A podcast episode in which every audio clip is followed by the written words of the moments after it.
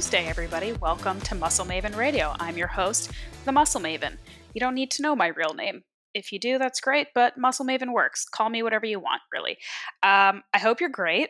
I hope you're excited for today's episode. It's been a long time coming, and this was one that was requested by my friends and followers and listeners of the podcast. So I hope that you enjoy this one and get a lot out of it.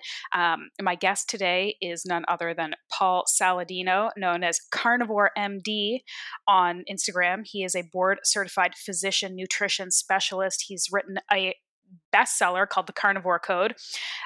He's got a bunch of other things on the go too. He's got his own podcast. He's a pretty big deal. And he is a very vocal voice in the carnivore world. And as such, you know, I thought it would be good to get him on and chat about eating meat, chat about some of the misconceptions around a protein-forward animal-based diet, and some of the things that he's experimenting with and working on and seeing in the world today. So I thought it would be cool. I crowdsourced and got a bunch of questions from you guys on social media to ask him, and we got through a lot of it, but it looks like I may need to get him on a couple more times because there was a lot to chat about. So yeah, there's a lot going on. We talk about anything from whether carnivore is a good reset for people with gut issues, you know, what his favorite and least favorite proteins are and cuts and all of that kind of stuff, additions of things like honey and dairy for strict carnivore people, what his least favorite non-animal foods are and why, all kinds of stuff. We really get into it. And he, unfortunately for the ladies watching and listening, because you know these episodes are all on YouTube as well, on my YouTube channel. You can look it up, Muscle Maven Radio. He is known for not wearing a shirt very much, which is a great marketing tactic for carnivore, for the carnivore diet. He was wearing a shirt during this interview because he was trying to be professional. So I'm sorry in advance, but it was a great chat. And I think, you know, as somebody like myself who's very interested in just communicating about the benefits, the health benefits of a nose-to-tail diet. That's something I really wanted to get into with him. It's not just about how much steak can you eat. There's a lot more nuance to healthy eating, to carnivore eating, to paleo eating, to all of those things. So yeah, I think it was a great conversation. I appreciate Paul for taking the time, and hopefully I can get him back on again to talk about some specific stuff. So if you guys have any more questions, any follow-ups, anything you want us to go over in a future episode, just let me know. You can reach out to me, as always, on Instagram at The Muscle Maven. You can send me an email. My email address is in the show notes. Yeah, that's it. Let's talk. As always, I want to hear your comments and your feedback, and I hope you get something out of this interview with Paul. And that's it. Enjoy the show. Paul, welcome to the podcast. Thanks for being here. It's good to see you. I put on a shirt for your podcast. I don't know if that's good or bad, but I did. It's bad. You can take it off later. As we get a little warmed up here, you can take it off. I can take it off. It's funny because that was literally going to be my first question. I assumed that you would have a shirt on, and I was like, you know, you're going to make everyone very upset because this is what people expect from you now. You're like the shirtless carnivore doctor, so you kind of need to like keep up appearances. But I'm okay with that. I did an Instagram live the other day, and somebody said, I think at least two people said, we can't hear you with your shirt on. I'm pretty sure it was women. Guys probably just like roll their eyes, but whatever. Like I'm in Texas. Welcome to our world, right? Welcome to our world. You are now experiencing what every single woman on the internet experiences, which is, you know, take your shirt off and you get more people paying attention to you. I mean, objectification. Well, I feel like men can appreciate it too. Like it's good to be a fit individual, and I'm not afraid to show that. And I also happen to not wear shoes very much. Or a shirt because I'm in Texas and I just want to be outside, and I kind of want to be Mowgli all the time anyway. So I just I'm getting closer to that. I appreciate that. I'm definitely like a anti-socks person too, despite growing up in Canada. Like I have some sort of more, I guess, island roots. My mom's from Bermuda and I lived there for a while, and just not having to wear socks really improves your quality of life for some reason. I can't really place why, but there's just something, it's the primal thing, right? It's like your feet feel the ground. You don't have to like have them encumbered by so much material all the time. Like, less clothes, the better. I'm with you on that for sure. Yeah. I mean, and no socks, no shoes. Yeah. I probably own 3 pair of socks completely. Yeah. Even if I'm wearing shoes, I'm never wearing socks. Do you like the crazy heat in Texas, like in the summer, or do you want to kind of get out and go somewhere a bit more reasonable? No, I'm kind of digging it. I just moved here from California. California was getting a little too crazy, and I love it so far. I like to sweat. I grew up in Virginia where it was super humid, and I didn't love it there because there were gnats and like horrible, horrible bugs, but I don't mind the heat here at all. And there's all kinds of lakes and stuff. And man, you know, I was in California and I had the salt water, but I love fresh water. I love being in lakes and rivers and swimming and going on rope swings and wake surfing. It just feels very primal, you know, just being outside in that water feels really good. So you're in Austin. Mm-hmm. Okay. Yeah. Where all of the events that we wanted to go to this season were supposed to happen and now are not. It's such a tragedy. I really feel like this is like all of these movements, whether it's paleo or carnivore or animal-based, they're kind of about community and seeing people that you care about and just celebrating. I mean, what is this all about? If what's more ancestral than a tribe, than having your tribe? Yep. And you can't see people that are similarly excited about life as you are because they're nourishing themselves or at least thinking outside the box or hearing what works or doesn't work for them. Like, that's really hard. And as you know, we're sort of in these heterogeneous populations throughout the country now, where, you know, you live in Canada or New York, Gabrielle's in New York. Like, I've got friends in California. I was just talking to Chris Kresser this morning. He's in Utah. I've got a lot of friends in Austin, which is why I moved here. But there's people like all over the world who think similarly to us. And, you know, I got to imagine that like 3 million years ago, we would have all found each other and been like, hey, we're all going to live here, you know? And everybody that wants to eat like plant-based can go live over there. And, you know, every once in a while, we'll go over there and have like a competition in strength and kick their butt and show them how silly they are, like the Maasai and the Kikuyu from SMA Price. But, you know, we're going to live in this tribe and we're all going to eat similar things and support each other. And I'm going to hunt and give you some, and you're going to share something else. And so like, that's the way it would have been. But now it's like, we just live in these completely heterogeneous communities where people think all these wildly different things.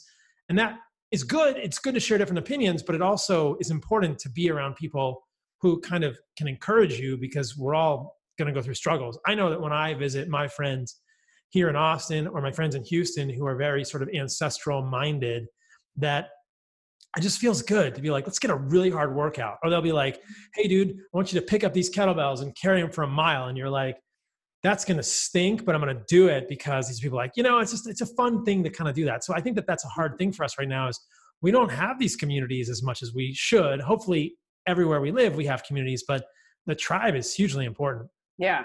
I 100% agree with you. I also think you touched on something very potentially cool there, especially with us maybe not knowing the future of CrossFit these days. Maybe you could help establish some kind of competition that is actually carnivore versus vegetarian, or any kind of, you know, whatever food nutrition methodology. Get your team together. Let's have a display of strength and let's see what happens. I think it's a great idea. I think it's a great idea. I've joked about it on Instagram. I posted on Instagram recently a picture of me next to Dr. Greger, and I was like, hey, look, Carnivore MD, Vegan MD, you guys decide. Before I'd posted a photo of like me and Sean Baker and Jamie Seaman and Ted Naiman and like a bunch of other plant-based guys. I don't know why I wasn't on there. Okay, I'm not a doctor. All right, move on. Okay. I mean, you could be on the next one. Okay. We'll put you on the next one. Okay. Like Gabrielle and you and me and some other people on the next one. But like, yeah, I think, wouldn't this be fun? Like, in the spirit, like in the most inclusive way, to be like, look, we're all humans. We're just trying to like have fun and be like, look, this is the way we eat. This is the way you guys eat. Let's go see what we can do here, you know? Because there's a lot of people on Twitter that want to debate me, and I'll probably do a lot of it in the future. But I'm also like, show me your visceral adipose tissue. You know, like a lot of vegans on Twitter want to debate me, and I'm like, show me your abs. Like, show me how much muscle you have. Because, you know, like, show me, and actually show me something like visceral adipose tissue, an actual physiologic indicator of insulin sensitivity, or, you know, like, because we can go round and round, and I'm not sure these debates really help anyone. Nobody really wants to know about the esoteric science and why one study that I think is valuable is not valuable to this vegan, or this, you know, and so it's just like, it really gets into the weeds, but it's hard. And that's what's probably amazing about sport and kind of what sport probably grew out of is like, hey, look, like forget all that science. How fast can you run a mile? How fast can I run a mile? How much weight can you lift? You know, how far can you swim? How many trees can you climb? How many animals can you hunt? Or I guess they're going to want to hunt kale or something, but you know, and like, and show me with an MRI, which is not very ancestral, but show me how much visceral adipose tissue there is, or show me some indication of your insulin sensitivity, or show me some indication of your overall inflammation or your overall nutrient adequacy that we can just say like, look, all these research studies have been done. Let's just compare my test tube to your test tube, you know, and see what comes out of it. And I think that would be really revealing to people. So I'm all about like the carnivore, vegan, omnivore games. I think that'd be super fun. I'm very into it. I think this is maybe something we can talk about offline because I'm super pumped about that idea. Right? This leads into something though that I wanted to discuss with you that's like, you know, it's kind of tongue in cheek, but it's also kind of serious and it's sort of two parts. So one is, you know, we're talking about the weird time that we're in right now. And I wanted to ask you with things like KetoCon and PaleoFX being canceled, like how is your work and the way you interact with people changing during this time? And secondary to that is kind of touching on what you just said about all the online debates and are they helpful and are they getting anywhere? And this is a question I ask a lot of influential people in our industry because maybe I'm a little bit jaded. I just feel like sometimes I wake up and I'm like, literally, what's the point? Because we're either preaching to our own choir, so we're already telling people who are on board with us what to do or what, you know, what avenues to explore, or we're just, you know, it's just so divisive. Everything's so divisive online, which I don't think is really a good representation of how human beings actually are, but that seems to be the biggest, easiest platform that we're all on right now. And it's like, are we wasting our time? Are you wasting your energy and your breath having conversations that, you know, maybe aren't opening people's minds because that's not the platform that opens people's minds anymore? Like, how do you feel about how you're interacting in this space right now?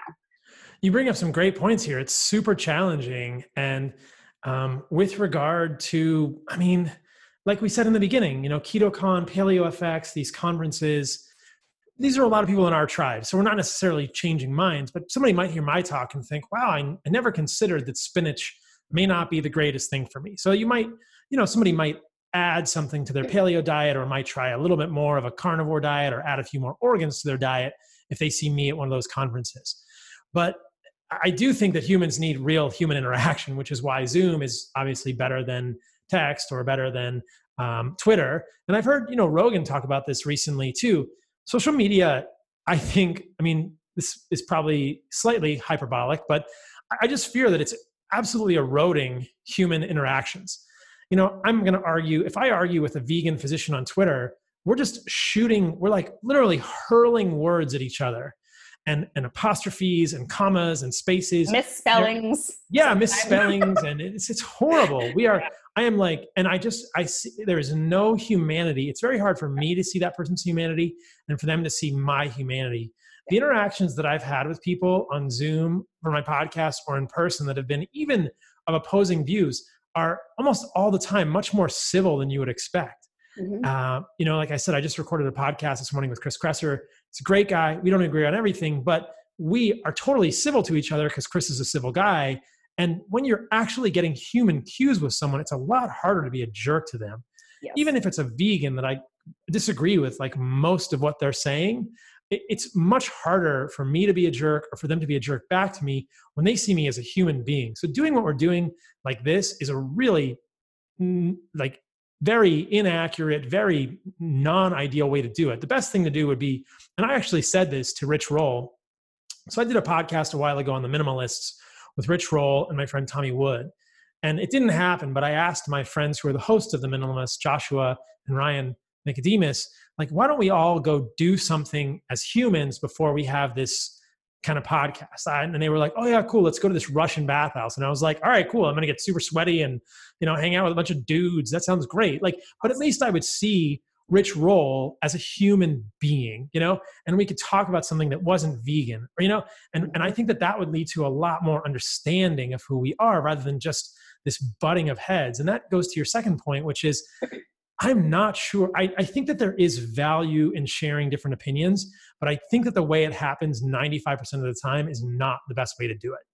You know, if you look at what happens, unfortunately, on Rogan with his debates, they're just hurling insults. I mean, Kresser and Wilkes was like worthless, not because of Chris's fault, probably not because of James's fault, although I think James was using a lot of dirty tactics and not really allowing Chris to talk, but it just didn't really give people a lot of methodology or a lot of valuable information to move forward on.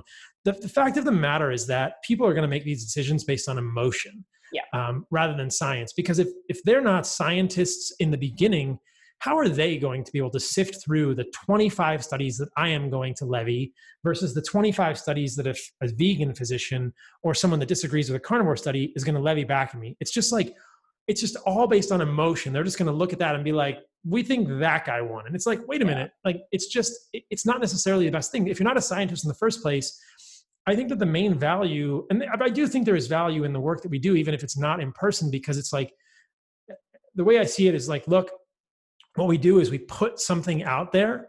It's almost like a democratic process. You just put your hat in the ring, you share your ideas. And I think that it's not so much about me debating a vegan physician, whoever it might be, or me debating someone that disagrees with my ideas. It's like both of us share our ideas in a democratic fashion. We just lay them on the table, and whoever wants can pick them up and use them and see what results they get. And in the end, the people that benefit the most will be like the most vocal and say, hey, I tried Paul's ideas. They didn't work for me, but I tried this guy's ideas. I like them. They're going to go over and say, you know, this guy's ideas work, or vice versa. Like, hey, you know what? I tried a vegan diet. I tried a paleo diet, or I tried eating this diet or that diet. It didn't work. And then I tried a carnivore diet. It really worked. So, and then, so you just sort of like, it's more of like a democratic thing. It's like, hey, what I'm about is really just saying, here's the information, which is why I think freedom of speech is so important. Like, it's not that we have to debate and argue. I don't think that solves anything, but all the ideas need a space to be heard. And so people can say, like, I can say, here's all your cards. Like, you can be this diet, you can be this diet, you can be this diet, you can be this diet. And here's why I think this isn't going to kill you. And so you should try it. And so the takeaway for me is just getting the information out there and combating the untruths that prevent people from even trying your ideas in the first place. That to me is the most insidious, damaging, dangerous part of it, where people say, I can't eat red meat. That's killing me. Like, that is complete BS, and you and I know it. And that's what I'm about, is saying to people, look, this is a completely healthy food. Do not fear saturated fat. Do not fear red meat. Do not fear trying this. But I'm not going to tell you my diet is the best thing for you. I want you to experience it yourself. Yes. So it's democratic. It's like, you know, you want to try a vegan diet? Go try a vegan diet. You know, you want to try a carnivore diet? Do that. You know, if you're going to do a vegan diet, make sure you get your nutrients, right? If you're going to do a carnivore diet, make sure you eat nose to tail. If you're going to do this diet, do that. But ultimately, it's like what you and I and all the people in our space are about is ultimately not fighting to see who's the most right, just trying to give people the highest quality of life. And so I love the idea of just putting it all out there, sharing the information. People take it, they benefit, they talk about it. That's what it, and then they sort of spread it organically to their friends, and they say, this is valuable, this is not. That's I think how the truth will be spread. And then, you know, at the same time, we have to be defensive and say that when pieces get published in the New York Times that are misleading, or when people are misled, that's what we sort of fight against. I don't think it's as useful to fight against other individuals who are sharing their ideas, because they have a right to share that idea and people can decide. But we do need to fight against the untruths that are out there, the untruths regarding environmental impact, the untruths regarding the health, you know, dangers of these different types of things. So I think that's where I see it. Yeah. I mean, that makes me feel, that calms me down a little bit, this response that you had, because I go up and down between like just pure despair and like, you know, not caring at all, like giving up entirely. And I think one of the sort of echoing part of what you said, one of the things that's really helped in my evolution was stop trying to convince people of anything. Like you said, you put out the best information, the information that you believe to be helpful and useful and accurate, and people will come to you when they're ready, and they'll ask questions when they're ready. And that's something that I've been doing specifically with regards to like the kind of organ meat nose to tail conversation. And we'll get into that a little bit more, because you're one of the few people that is into this stuff like I am, so we can talk about it. But, you know, I didn't come out and say like, everyone has to eat liver and hearts and brains, and this is how you have to do it, and like, get on it. I just started experimenting myself with eating some of this stuff and trying it and cooking it and digging into the health benefits and things like that. And people started kind of like asking me, they're like, what's your deal? Like, are you eating hard all the time? Like, what is this? What does it taste like? How do you cook it? And it just, people are coming to me instead of me like pushing this on my like, you know, recovering vegetarian mother or whatever. I'm just kind of, yeah, you just sort of have to put the information out the best way that you can and hope that you're kind of meeting people where they are. I think so. That's, I mean, I don't know. I still get very disillusioned with things like the Joe Rogan podcast, because I just, first of all, don't look at the comments, right? Because that's your first mistake. But when I did, it was just like, it's just that everybody just doubles down on their team. Like no one's willing to hear it. And so this is another, I feel like we maybe are beating this conversation to death. And like, if you feel that this is not helpful, we'll move on, because I've got lots of questions. But like you mentioned, you know, maybe there's a New York Times article that has like factually incorrect information in it, right? How do you even begin to debunk anything at this point, again, on the internet, when there's, like you said, there's 25 studies that validate this guy's point, and there's 25 studies that validate this guy's point, and the vast majority of us are not scientists, are not researchers, are not doctors. We're just like, we're just sitting there with our mouths open, like, what, how do we understand what's true and what isn't anymore? How do we do it? It's very challenging. And things like that are, I think, what are so dangerous when, and this is not a partisan issue, but we can all see this now with the upcoming election, that fake news is a real thing. And people can put a spin on things, and it depends on your perspective. You know, if the New York Times wants to be anti-beef, then they can publish an article by Jonathan Safran Foer and say the end of meat is here. And in that article, which is an I think it's an op-ed or it's an opinion piece, he can say, you know, meat contributes to the majority of human chronic disease. And people reading that are like, yep, I've heard that on the news. And you're like, what? Like, that's completely crazy. So in that case, I think we just have to create the narrative that's contrary to that, so that people can experience at least a little bit of cognitive dissonance by knowing someone in their life who has improved their health or lost 100 pounds by eating mostly animal foods, or, you know, and they can say, wait a minute, what about Uncle Joe? Like, he went keto and he lost like 90 pounds and reverses diabetes. How can meat be so bad for you? So that they have some sort of a reference point to kind of, to really fact check this in their own brain. But yeah, it's very challenging. And ultimately, I think it's just going to come from like a grassroots movement. As more and more people hear about this, they will have their experience, and it's my hope that their experience will be resoundingly positive. And in that case, they just can't stop talking about it. But you're right. In the comments, everyone just doubles down. Everyone's got a team. They're going to be like, yay, Wilkes, because we're ideologues. Like, if we're in a tribe, you're going to support the person that you think is in your tribe. That's human nature, and that's fine. But I mean, we see pretty extreme examples of that, you know, with cults, or, you know, people who are just, I mean, I have a lot of friends who are vegans, previously, Elise Parker, Tim Sheaf, and, you know, their experiences that I've talked about on my podcast are striking. Like, the narrative in many of these things, and I hope this is not the case in our community, though we have to be aware that it may be, is if you're not thriving, you're not doing it right. Yeah. And that you're, you know, if you're not thriving on a vegan diet, or your libido goes away, or you're, as a woman, if your cycle is not regular, you're doing something wrong, and you're detoxing. And it's like that, just the propaganda is deep, and it's just crazy what these people have experienced. And then in both Elise's case and Tim's case, I mean, the number of people that have made this transition from plant-based diets to animal-based diets and seen resounding improvements in their health is pretty astounding at this point. John Venus is a widely known vegan influencer. Like, the numbers are pretty significant. Like, it's kind of undeniable at this point.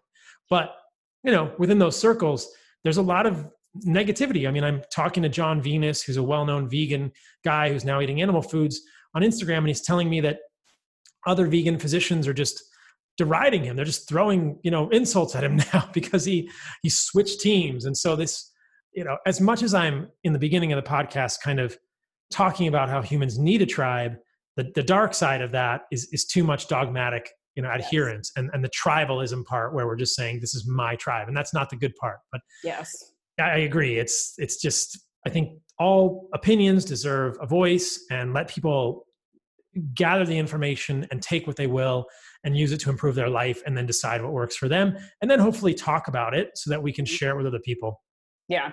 Yeah. I mean, I know, again, this isn't about being on like the winning or losing team, but the one thing that gives me hope that we're on the right side is the fact that it's like, it's sort of like a good analogy is like the abstinence only, like sexual health lesson. Like everyone likes that idea of like, let's just teach abstinence only. And we know that it like flies in the face of human nature and that it's never going to work. And if you look at, you know, across history and every culture and all over the world, more people eat meat because it's essentially what our body is telling us we need. Even if our brains are saying eating meat's bad and it's immoral and it's unhealthy and it's bad for the environment, your body will turn on you eventually and tell you to do what it needs to do. So the same goes for the abstinence thing. Like that might work for a day or two, but that's not going to solve the problem. And neither is not eating meat ever again for most people. So yeah. And there's a study that I talk about in my book. You know, the second edition is coming out August the 4th.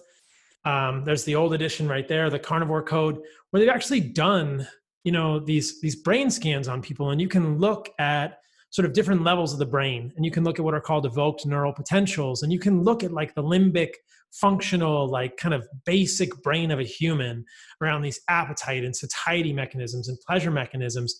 And if you show, and then you can look at the higher quote cognition, these sort of frameworks that we tell each other, that we tell ourselves, the narratives that we've constructed as sort of neocortical humans, these, you know, these thinking brains.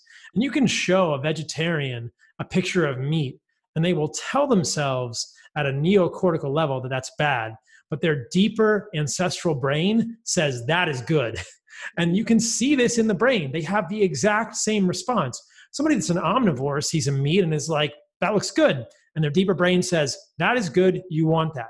And someone that's a vegetarian or a vegan looks at it and goes, that's meat is murder. But their deeper brain still says, put that in your body because you need the nutrients. And so that's a pretty interesting study that, like, you know, evolutionarily, we still respond positively to meat. And like you said, indigenous cultures know this. They know this intrinsically. Yes, you can get by eating plants for some amount of time. But it's just not a great long-term strategy. And that's what I talk about in my book and The Carnivore Code, that plants are really survival food. You don't have to eliminate them completely from your diet, but I think that, as you and I believe, the more animal foods from the better sourcing, from the best sourcing you can put in, the better health you're going to have, just from a micronutrient level. That's just the way it works. Yeah. Tell me what's different about the second edition. Like, have you added things or amended things, or... So the second edition is exciting in a couple of ways. It's a big five publisher, so it's out in Mifflin.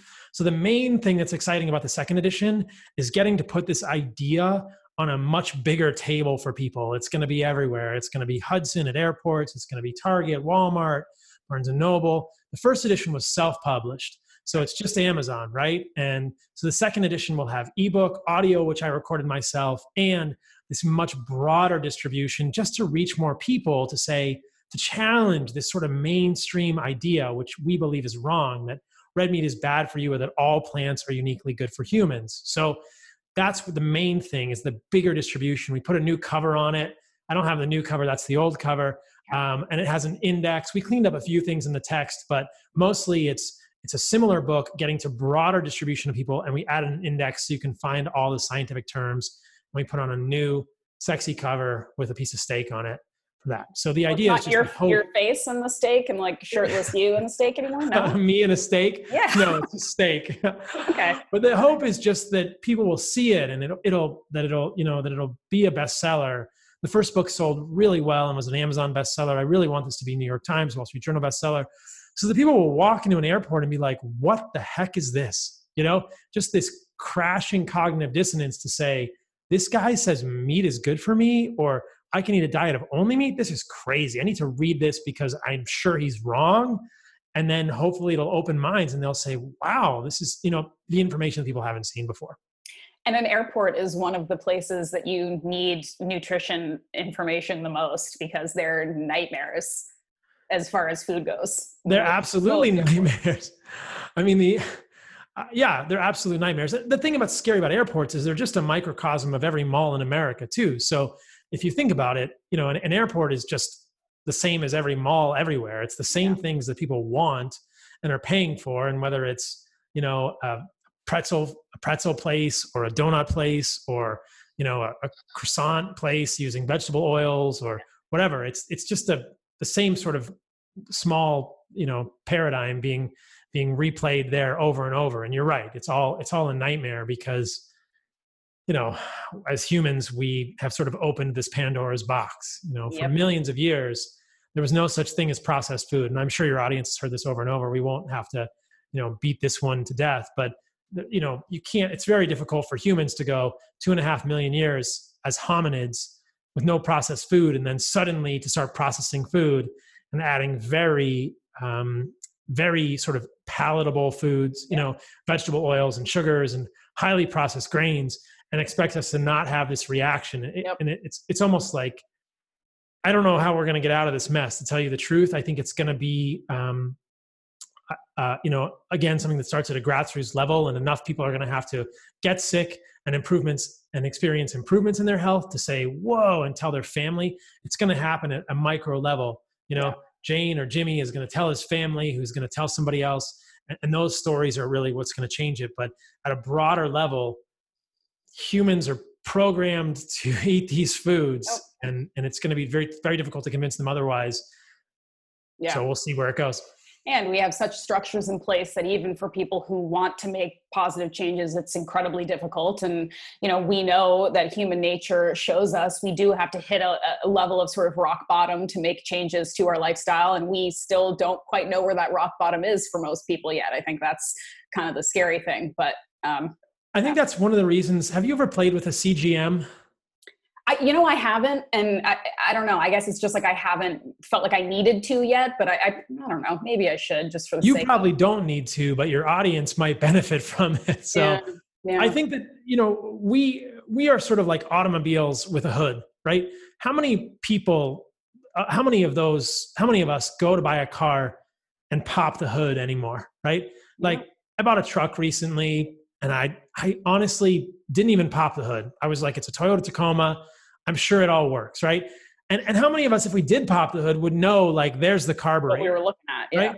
And so the analogy I'm drawing here is just like, how many of us as humans really pop the hood on our own biology on a daily basis, or are tuned in enough to our own biology? I mean, almost no one is getting their HSCRP every day, or looking at fasting insulin every day, or following glucose curves. What's so cool, I think, about a continuous glucose monitor, and I've worn it for a month. I did a whole podcast about this.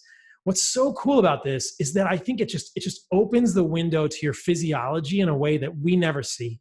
You can put this stylet, you can put this little device on your arm, and it samples your blood sugar all day, every day for 2 weeks. And then you can put another one on, and you can see your blood sugar response to everything you eat and everything you do. If you didn't sleep well, you can see that your blood sugar is affected. If you're stressed, you can see your blood sugar is affected. If you eat something and your blood sugar goes really high and stays really high for a long amount of time, you get this huge area under the curve, which would indicate, you know, some degree of insulin resistance or metabolic dysfunction. And you can see a postprandial glucose dip. You can get hypoglycemia. You can see patterns of insulin resistance so clearly if you know what to look for on a CGM, a continuous glucose monitor. But I just think that that might be a real step in the right direction for humans, because we won't change without some feedback that tells us to change. And most of us are waiting for a stroke, a heart attack, a seizure, or a cancer diagnosis, which will, you know, so it's crazy, right? Like a heart attack doesn't hurt until it does. Just a brief interruption, guys, to tell you about today's show sponsor. Don't fast forward, okay? Listen, it's important. Today's show sponsor is a company making my favorite CBD products on the planet. And as someone who has tried a lot of these products and uses CBD almost daily for relaxation, to combat inflammation, muscle soreness, all of that, I think that's saying a lot. These products have truly been one of the most game-changing supplements that I have ever used. Santa Cruz Medicinals makes CBD products sourced in Colorado, and they are third-party lab tested. It says right on their website that you can email them directly for results on any of their products. Ask them any questions. They're going to be transparent with you. Their tinctures are all housed in MCT or coconut oil, because we know that things like these are more bioavailable in the presence of a fat source. They have tons of products. They have some sort of more no-nonsense stuff like CBD in straight MCT oil, which has zero of that kind of grassy weed spit flavor that you get from a lot of tinctures. They also have a whole range of flavored ones that you can use in your baking, your coffee, put directly in your mouth like I do. They've got cherry, vanilla, chocolate chip, guava, peppermint. It's pretty awesome.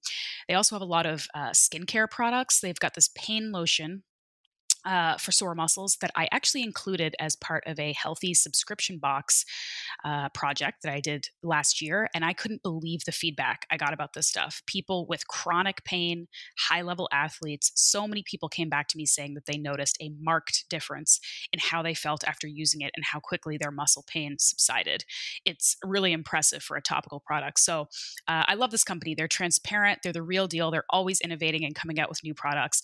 And I'm happy to use their stuff and support them like they have always supported me. So if you have any questions about Santa Cruz Medicinals, reach out to them on Instagram at Santa Cruz Medicinals. You can talk to me on Instagram at The Muscle Maven. Happy to answer any questions. And you can head to their website, of course. It's scmedicinals.com. Shop all of their amazing products and do some further research for yourself. And of course, use the code MUSCLEMAVEN for a 15% discount. Yeah. And we call blood pressure the silent killer. You could have a very high blood pressure, and until it creates microhemorrhages in your brain or a problem somewhere in your body, you might not have a problem with this. And so I think it's important, and I love the idea of just kind of throwing back the curtain a little more for most humans and saying glucose is just one metric, but it's a very valuable metric, especially in terms of after meal glucose response, postprandial glucose response, hypoglycemia, glycemic variability. You can see all of this with just, and you know, it's so convenient for us now. You can put this little thing on your arm, you hold your cell phone up to it, and you can see it in real time. And so I think that something like this could really change behavior for people. I got one for my dad. So the company that I use is NutriSense. I think they're awesome. And I got one for my dad, who's a 70-year-old internist.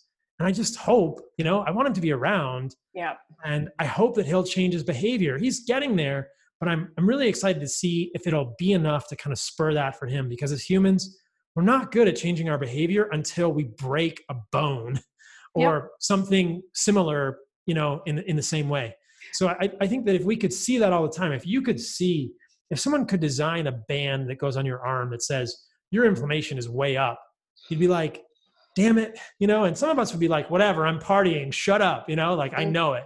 There are a lot of people who at least you're being informed. Like you can make bad decisions, informed bad decisions, right? Like we've all done it. Right? Yeah. We've all had our nights where we've, you know, eaten something or drank too much or whatever. And we knew we were going to feel it, and you make that decision anyway. But again, it's like we've lost all track of what moderation for us means and what, you know, again, sort of calculated risks, you know. You're right. Like having some kind of tracking, and I'm not very good with it. Like I, you know, even with like trackers like Oura Rings or Whoops or, you know, tracking on your phone and stuff, like I kind of do it here and there. And I think also I'm just sort of at this point, knock on wood, fortunate enough that I haven't felt like the need to do it. But I absolutely understand, you know, the benefit of tracking these things, whether you're healthy or not. And maybe even sometimes, especially if you're feeling healthy, because then you set benchmarks and precedents, and you know what it feels like and what it looks like to be doing the right things, that when you don't, you can see how much that affects you too, right? Exactly. And, you know, with the CGM, it was interesting for me to try different foods. I tried some fruit. I tried other carbohydrates. I tried honey. And you can say like, oh, this affects me or it doesn't, or look at this, you know, look at the area under the curve for this one versus that one. This isn't as bad as I thought, or this one affected me much more. So, and I think it's for you and me, probably not going to change behavior in a huge way, but still a very valuable tool for me as I introduced more foods in my diet as part of the carbohydrate experiment that I've been playing with. But for 95% of the world, my goodness, because we're in the minority, like let's just be honest. Like if these were, if insurance paid for these for everyone, or anyone that had a fasting gluten, like I think insurance should just pay for a CGM at least for 2 to 4 weeks for anyone that wants one that has an A1C above 5.2 or 5.3, or a fasting glucose that's above 100, or is obese in any way. Like if insurance paid for a continuous glucose monitor, and then for anyone that's obese, it would be just such interesting feedback to see if that could help motivate behavior. That's what's cool about NutriSense, is you can do direct to consumer through them. So it was just a really cool thing. I think people need that feedback in real time to change behavior. I can't see us getting out of this sort of mire of processed food any other way. Yeah, especially when the, you know, bad behaviors that we're doing taste so good and feel so good in the moment. I mean, there's a reason we're all doing it, even when it makes us feel like shit later, is because at the time it feels really good and it's comforting, and maybe it's, we're using it to, you know, comfort us for a variety of other reasons. And it's like a Band-Aid that, you know, is ultimately making things worse. But one of the questions I had for you, because I know you're talking a lot about, like vegetable oils. And I recently spoke with Kate Shanahan, who is of course a super smart, awesome human being. And she really, you know, talks about the dangers of vegetable oils more so than sugar. I mean, I still feel like sugar is a problem for a lot of people, but it's more the poison is the dose kind of situation for in most situations, as opposed to vegetable oils being kind of across the board, like real bad. What do you think, if you could like make some ingredient that we eat a lot just go away, like not exist on the planet anymore, would it be vegetable oils or something else? It would definitely be vegetable oils. And I think about it pretty similarly to Kate, but I'll put a little different spin on it. So I've been talking about this a lot recently, and I talk about it a little bit in the book. It gets, linoleic acid is this 18-carbon omega-6 fatty acid that is present in most vegetable oils. So what we're talking about here is corn, canola, soybean, safflower, sunflower, peanut, cottonseed. These are in so much. And if you go to a restaurant, they're in foods, they're cooking foods in this. French fries are cooked in this. All processed food has these oils. Evolutionarily, 2 million years ago, we probably only had 2% polyunsaturated fatty acids in our diet. And now we have 10 to 15% polyunsaturated fatty acids in our diet. And even more specifically, we probably, most mainstream Americans eating at airports or malls have 10 to 15% of omega-6 linoleic acid in their diet. Now, human biology is complex. We make fatty acids in our body, but we don't make polyunsaturated fatty acids. And this is a really interesting point. Mainstream media would vilify saturated fats, but we make saturated fats in our body. Yeah. Our body makes palmitic acid. Our body makes these saturated fats, and then we convert them into monounsaturated fats with an enzyme called stearoyl-CoA desaturase 1, SCD1. And, you know, we make saturated fat, and then in our fat cells are about half saturated and half monounsaturated, and with a very small amount of polyunsaturated, unless we're eating a lot of polyunsaturated. And herein lies the problem. We will store that polyunsaturated fat that we are eating and can change the composition of our fat cells in a negative way. And so this sort of metabolic theory of insulin resistance goes like this. Well, here's the juxtaposed theories. There are a lot of people in the space that say that sugar or carbohydrates cause insulin resistance. But if you really look at the biochemistry and the research, they don't. They worsen it once it's already gotten started. But you can overfeed someone with bagels. And if you just give them bagels, they don't get insulin resistant. And they don't really gain weight unless you absolutely stuff them full of bagels, right? But if you add vegetable oil to that equation, boom, they will get insulin resistant and gain weight immediately. And so I think that there is both clinical and biochemical evidence that carbohydrates add fuel to the fire in the setting of insulin resistance, but that there is a metabolic derangement happening at a deeper level that appears to be primarily driven by excess polyunsaturated fatty acids in the human diet. And that is the root cause. I don't know if you like Rage Against the Machine. They have a song, Know Your Enemy. And so I think this is so important because it's very hard for us as humans to do 6 things, right? So if you had to do one thing, know your enemy. And I think that just like we were saying, there's been this Pandora's box of processed food. And everyone agrees that that is behind chronic disease epidemic. But the unfortunate thing is that some of us are pointing to it and going, processed carbohydrates. And other ones are going, sugar. And then other people are going vegetable oil. So it's probably one of those 3 things, and it could be all 3, but the way that I see it biochemically is that public enemy number 1 is vegetable oil. And I'll go into more detail there because it goes deeper. But if you had to eliminate one of those 3, it would be vegetable oil, because if you eliminate vegetable oil, like if I overfeed someone on bagels, they won't get insulin resistant. It really is much more biochemically difficult to achieve. But if I overfeed someone on polyunsaturated fatty acids, they will become insulin resistant immediately. And so just like processed foods have exploded in our diet, all those processed foods are full of vegetable oil. And these are polyunsaturated vegetable oils. So if you got rid of that, I mean, I think you would solve the problem. And herein lies the bugaboo for us as humans. They're in everything. Yeah. You go to restaurants, they're everywhere. They're cheap. And furthermore, a lot of our animals are fed corn and soy. And the problem with that, especially in chicken and pork, is that when you feed chicken and pork corn and soy, they get full of vegetable oil, quote unquote. So if you feed a chicken corn and soy, which is not a chicken's species appropriate diet, the fat from that chicken is going to get enriched in linoleic acid. You could take an ancestral chicken, which I don't even know what ancestral chicken looks like, but you could take an ancestral chicken, or a better example would be an ancestral pig, and look at the fatty acids and say, what's the content of their fat that's linoleic acid? It's about 4-5%. A pig that's grown on a farm, that's the bacon that most of us eat, that are fed corn and soy, 12-14% linoleic acid in their fat. May not sound like a lot, but that critical difference, I mean, that's a 3 to 4 times multiplier. That is really probably the switch that is determining metabolic dysfunction or metabolic health in humans. And so avoiding these oils, both by avoiding animals that are fed corn and soy, which makes this much more difficult because now we have to be careful what chicken and pork we are eating. And I'll talk about red meat, ruminants in a second, and also avoiding them in our food. I think that's the single biggest lever that we can pull if we have to pull one.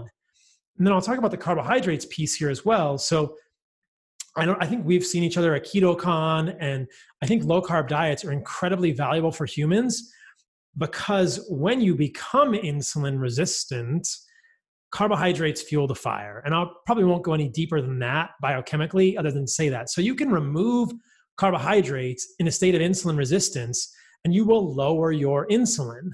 Now, that may not fix the underlying problem if you don't remove the vegetable oils. Yeah. So you can do a ketogenic diet with soybean oil and still remain very problematically, metabolically broken. And I think this is the stumbling block for a lot of people on ketogenic diets is they will do keto, they'll go low carb, which can be very helpful by lowering insulin. But then anytime they add carbohydrates back, they gain weight immediately, right? And so when I add carbohydrates to my diet, I don't gain weight. So if you add carbs and gain weight, it's like you haven't fixed the underlying metabolic problem. And as you and I know, the inclusion of some carbohydrates in the diet from time to time can be beneficial.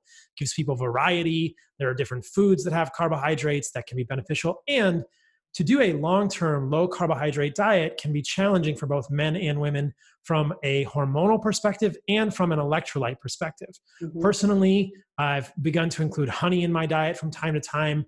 And that was one of the things that was interesting to watch with the CGM. And it's really made a difference in terms of electrolyte maintenance. It's just so hard for a human to maintain their electrolytes with very, very low insulin for long amounts of time.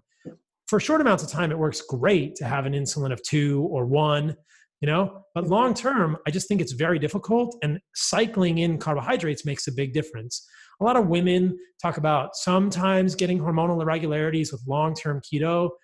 And I think that it's individual. Some people do just fine and other people have problems with it. But again, I think that there is this probably evolutionary consistency in having some carbohydrates from time to time to give it that balance again. So carbohydrates can be beneficial, but if we don't fix the underlying insulin resistance, then the addition of those carbohydrates kind of fuel this fire. But that underlying insulin resistance is a lipid-based mechanism that hinges on these polyunsaturated fatty acids. Do you do raw honey? I do. Okay. Yeah. It's more delicious. Okay. But wait, I have a question before we go any further, because you're saying a lot of useful things and I don't want to like go past it and then forget what I wanted to ask you. So first of all, I've been following along with this very bad news about chicken and pigs, which makes me sad because I really like eating both of those animals. But I think one of the things that's really good to just touch on again, and like with layman's words here for the people that are listening, because I know a lot of people that follow you and that are like, were asking me questions to ask you for this podcast and stuff. They're people who have already dabbled with carnivore or, you know, meat based paleo and really low carb diets and things like that.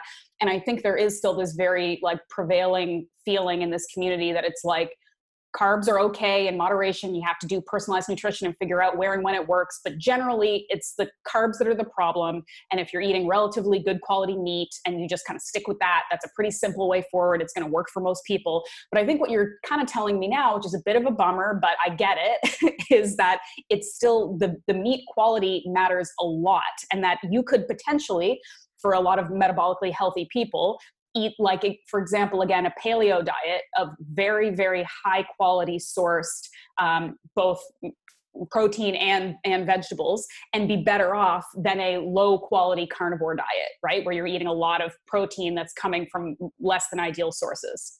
Yeah, I think I would agree with that. I mean, there's some caveats to throw in there, but yes, I agree with that. And I think that, like I said, you know, this is where discussion and sharing of ideas is so important. And there's a lot of dogmatism and everything. And again, we're back to the tribal thing, right? When I started saying this, people were like, you're changing your perspective. And it's like, actually, no, if you read my book, I'm pretty clear that carbohydrates are not the problem, that it's the combination of carbohydrates and fat that causes metabolic problems for people.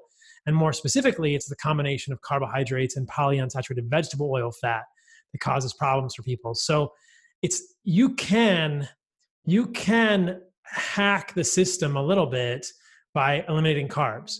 And if that works for people, that's great. But wouldn't it be better to eliminate carbs and eliminate the actual root cause of the symptom? And if people, root cause of the problem metabolically, if people want to be low carb forever, that's great. But as you know, there's a real difference between low carb and zero carb, yeah. You know, and functionally. Yeah. And I know a lot of people who are low carb who'll eat an avocado or berries. And I mean, like, even eating honey on most days, I would be considered low carb because less than 25% of my calories are from carbohydrates. So there's a lot of nuance here that gets lost.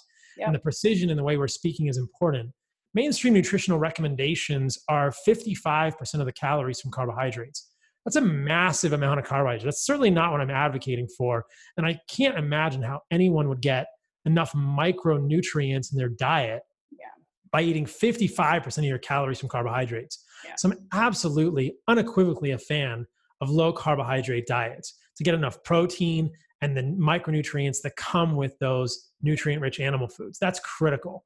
But within that, there's all these nuances, right? There's a real difference between 75 grams of carbs a day and 0 grams of carbs a day. And if you watch the Continuous Glucose Monitor podcast I did, it's very clear that if you eliminate carbohydrates completely for years and years and years, most people will see a gradual rise, a progressive and gradual rise in their fasting glucose as the tissues of the body become more and more physiologically insulin resistant. And I just don't think that that's a good thing. That's just having a fasting glucose of 120 and a baseline glucose of 120 all day. I showed that example of a CGM in the podcast. I don't think that's a good thing for humans. Yeah. I think it's a really, it's a tenuous position to be in, and I'm not sure we want to be there. So, you know, even adding some carbohydrates occasionally will remind the muscle to do glucose metabolism, to remain metabolically flexible and change things in a positive way in that sense. So yes, I think that, you know, you can eliminate carbs, but know what the problem is. And I'm not advocating for a high carb diet. I'm not saying everybody needs carbohydrates, but if you are not thriving on keto, if you are having electrolyte abnormalities, which a lot of people have, if you are having fertility issues or menstrual irregularities as a woman, realize that, like, it's okay to eat carbs from time to time. And if you're not okay with that, then you're not fixing the underlying thing. And as you're saying, it gets to be more nuanced, but it's all kind of the same idea. Like, why are we eating animals that are not eating a species appropriate diet? Yeah. And the most divergent animals from their species appropriate diet are chicken and pigs, because they're monogastric animals eating very high, relatively speaking, linoleic acid containing corn and soy. Now, if you can get chickens that are not fed corn and soy, that are fed lower fat, lower linoleic acid grains, or chickens that are mostly eating bugs and grubs, that's great. The tricky thing is going to be getting pork. Like, you really are going to have to be careful where you get your pork from. But how many people in these communities freaking love their bacon? And what I'm telling you is, your bacon could be causing your insulin resistance. Your bacon could be the reason that you're stuck on a low carb diet and you can't get off of it. In the short term, we know that low carbohydrate diets work because you're just removing the insulin signal.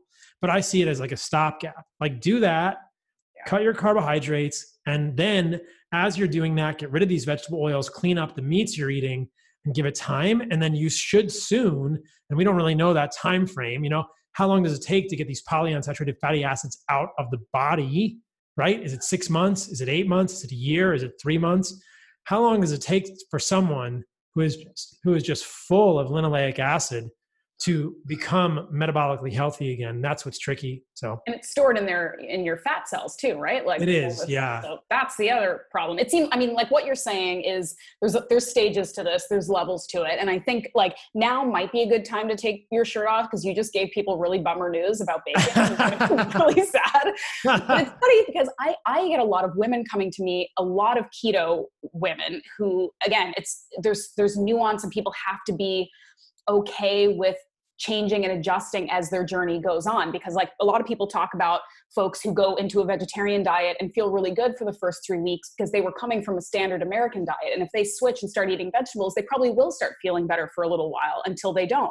And the same thing goes with keto for women who are overweight and eating all processed carbs. And then they switch to this higher fat thing and they feel great. And so they're like, I'm never eating a carb again in my life. And I have women coming to me who feel guilty about putting Brussels sprouts next to their steak or putting two, you know, strawberries in their protein shake. And like, that's where we're getting to this dogma and this fear-based kind of approach to things that I don't think is helpful. But this leads me to another thing that I wanted to talk about, because I want to make sure I get some questions from people that sent them in before you have to go. And it's this idea of like cycling a carnivore approach, the same way people do like keto cycling or even carb cycling for people. And I know that you can't give out prescriptions because we're all different. We're coming from different places, but generally speaking, like a metabolically healthy person who tends to eat a more sort of animal protein forward diet that is either looking to maybe, I don't know, lose some fat, or they're playing with fasting, or they're, I don't know, just trying to level up their health. They don't want to get rid of carbs and stuff for their entire life because life is short and we want to eat the honey and whatever. But they want to kind of like cycle it. And this is something that I've personally done, where if I do like a satiety sort of reset because I went on vacation and made some mistakes and I want to come back and sort myself out, I'll do like a carnivore reset instead of keto. And I won't generally be 100% carnivore for more than like 5 days to a week. And I usually find that really helps reset my hunger signals and just how I feel and my digestion and all of these things. Is that something that you, again, generally speaking, recommend? And how does that usually look for people? I think it's a great idea. I mean, in the book, in The Carnivore Code, I talk about the clean carnivore reset. People want to use it as a cleanse. I hate that word, or a reset. I think it's totally reasonable to do that as a little short experiment. I think it's totally fine. The thing I'll say is that, yeah, it depends on the type of things that you've gotten into that have kind of caused that thing to get off kilter. You know, for instance, when you go on vacation and you have some stuff, like what is it that you had on vacation that you felt like threw you off balance? I guess for me, it's usually booze, because I'm not really much of a drinker. So like I can handle like carbs and sugar pretty good in like short bursts. But when I drink like, you know, alcohol, it's not good. Okay. Yeah. And I mean, I think in that case, resetting the satiety signals with a low carb diet is beneficial. I think that this is kind of one of Mark Sisson's, I think, great concepts that being low carb frequently and intermittently can really reset these satiety signals. And we can even do this on a daily basis, which is basically the point of intermittent fasting. You know, so when I eat breakfast, I eat it in the morning and then I'll eat dinner. Like after this podcast, it's 2:20 here in the afternoon. I'm going to eat dinner after this podcast and I won't eat again for the rest of the day. So for me, I feel like I can eat carbohydrates most days now in the form of raw organic honey, which I would even consider to be a carnivore carbohydrate. And my satiety signals don't really get that messed up because I have a long fasting window every day. So there are lots of ways to do this, but I think some amount of time, and I've said this before on other podcasts, I do think that frequently we should allow our liver to use up all of the glycogen in it, which is when we start producing ketones, whether we do that on a daily basis or whether we do that every week for a few days, or whether you do that for 5 days after doing alcohol.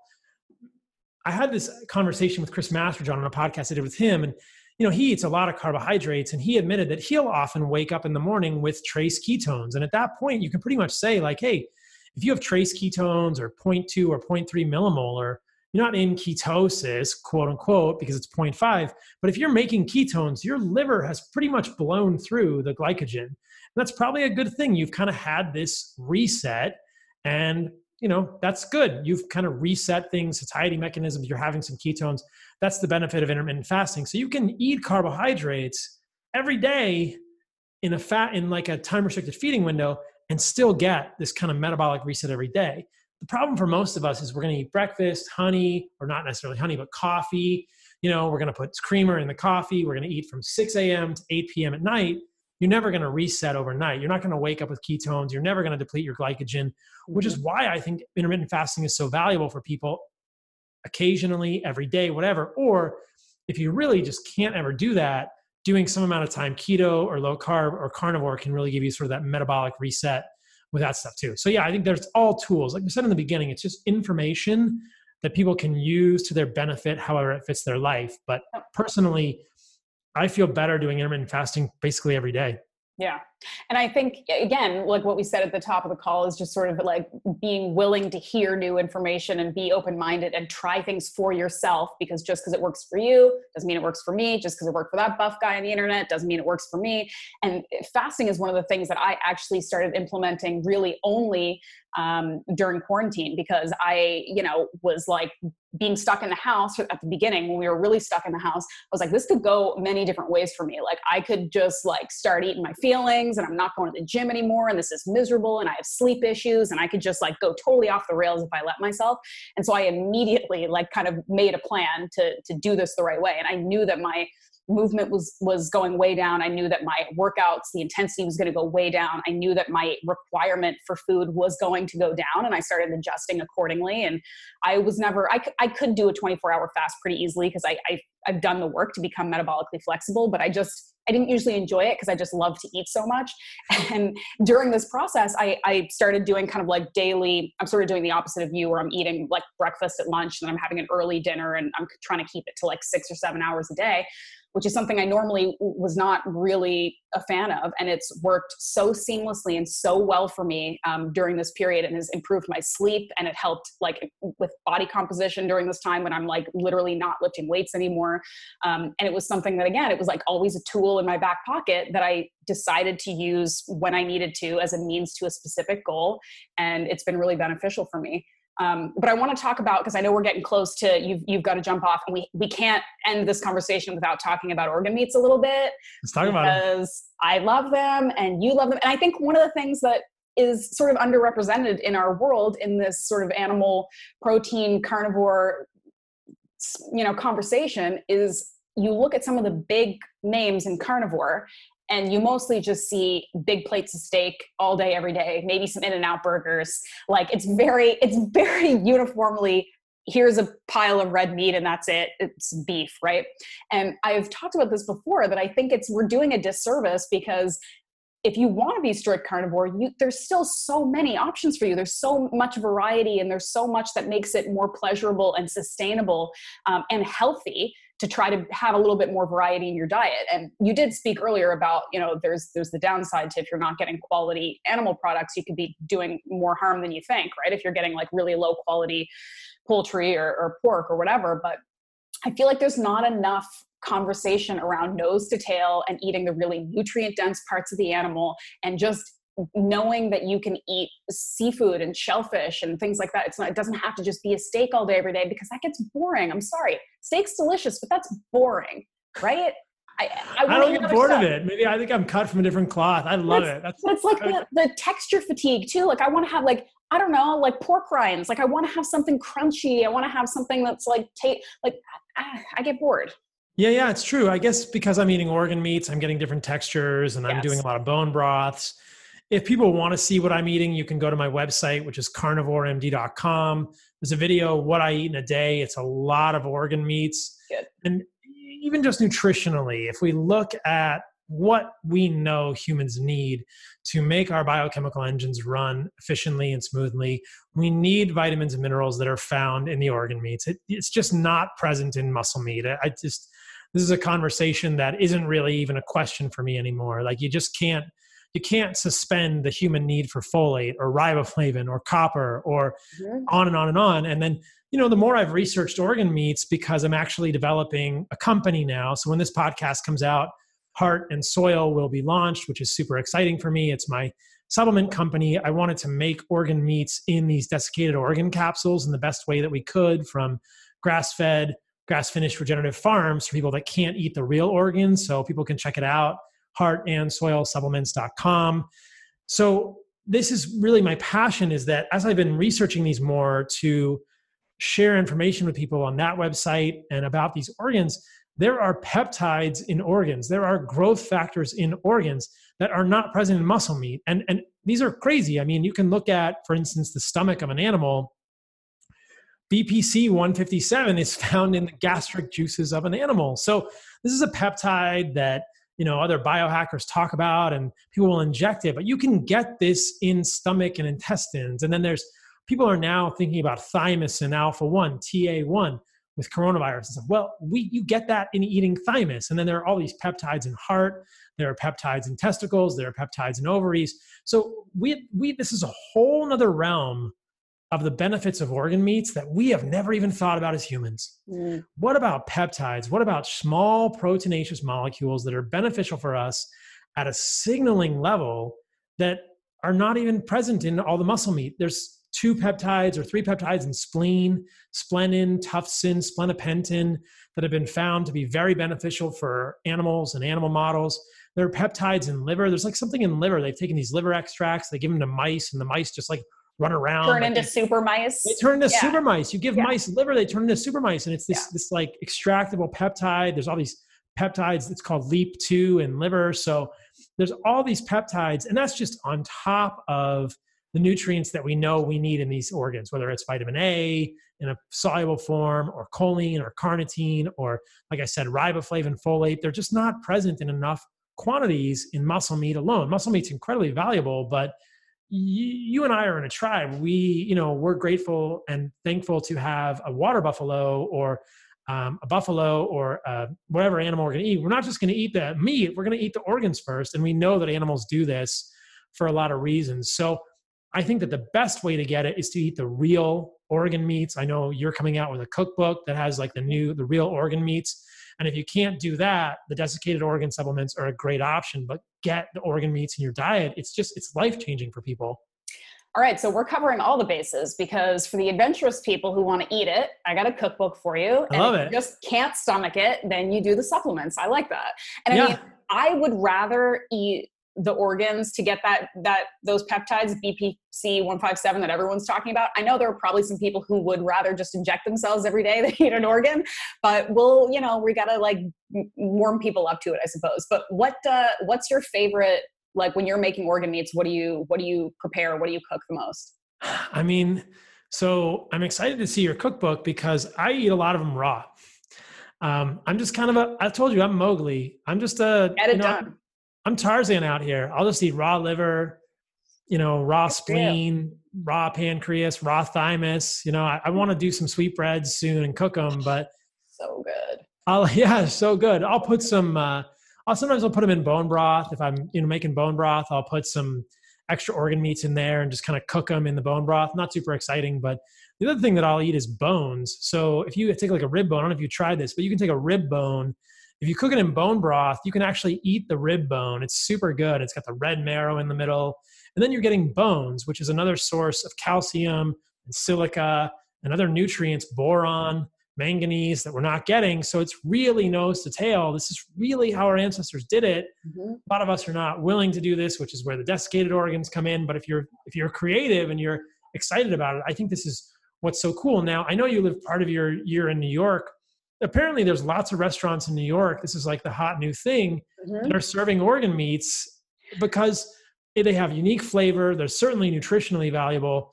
And the chefs are always trying to do something new. So I think Brodo is doing organ meats. They do broth and stuff.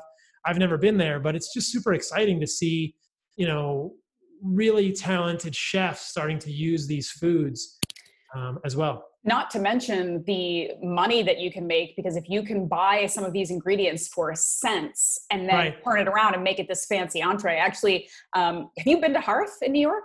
No, I haven't been to New York in years. Okay. So you got to come, well, who knows when it's going to be sort of that we remember it, but you got to check out Hearth. Marco Canora is the chef there, and he's also the founder of Brodo, and he is supporting the cookbook as well, because we connected over our love of organ meats and chatted about it. Cool. I took our mutual friend, Gabrielle, actually for my birthday in January, we went to an Asian restaurant that was just parts, like everything, like sweetbreads and raw this and that. Yeah, like there was no normal cuts of meat there. And she, of course, was game and enjoyed it. And she ended up writing the foreword to my book because, you know, I'm more the organ meat person. She's more of just like the animal protein person, but coming together and showing that this is, and this is kind of, I feel like a theme of this entire conversation is that it's not so much about dogma as it is about being willing to learn and adjust your lifestyle or your plans accordingly. And I think that one of the things that I'm really trying to get across with this book is not that everyone has to eat grains every day. It's that if you're willing to try new things and have positive experiences, that can translate to so many other places in your life. Like there are so many people who think just, it's so arbitrary to look at a hunk of beef and think this is normal and okay and not gross at all. And then a slightly different hunk of beef from a different part of it and say that's extreme and disgusting and vile and why would you ever do it? It's so bizarre. And so I think looking at reframing this stuff, instead of thinking it's scary and weird, thinking it's exciting and different. And if you have this positive experience and you enjoy it and you get better health and you have fun in the kitchen and all of this stuff, it can open you up to new experiences in other parts of your life. And that's what we should all be striving for, not closing ourselves off, but opening ourselves up, right? I couldn't agree more. I think life is about learning. Yeah. I mean, what's cooler than learning in life and then sharing that with other people? So yeah, new experiences, learning, and that's what it's about. I mean, I remember learning this when I was in college.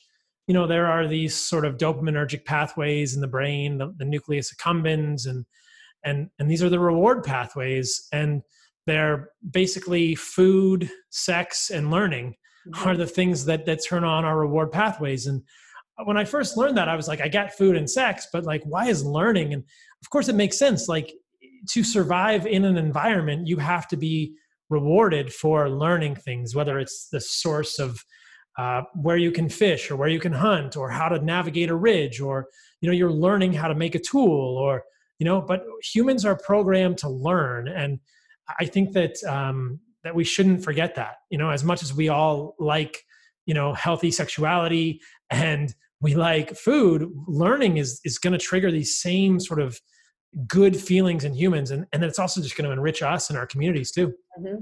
And what better way to combine them all than to learn about sex and food? And then you're getting triple whammy. It's all good. Right? Yeah, exactly. We talked about all of it on the podcast today. There you go. Yep. I love it. And you kept your shirt on the whole time. Disappointment all around. Okay. Yeah.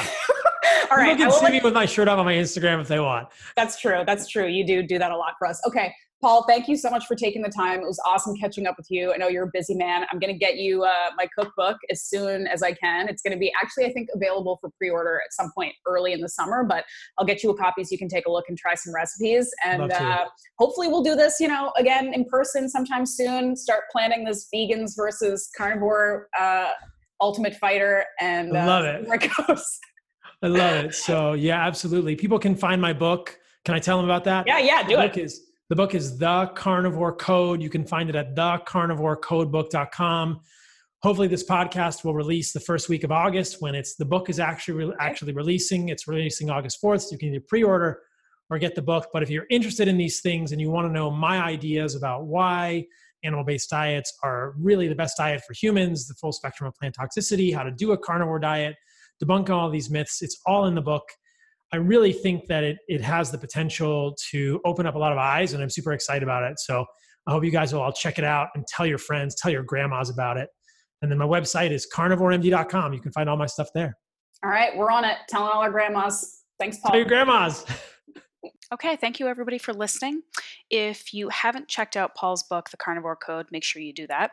And he has also launched his own line of nose-to-tail organ supplements, which, as you know, I'm very into. It's called Heart and Soil Supplements. I'm going to check those out soon. It's brand new, but I'm going to check it out. He's going to send me some stuff to try, and I'll let you know what I think. But in the meantime, thank you again to my show sponsor, Santa Cruz Medicinals, for just being so on top of product development and quality control. They have the best quality, highest dose CBD products out there.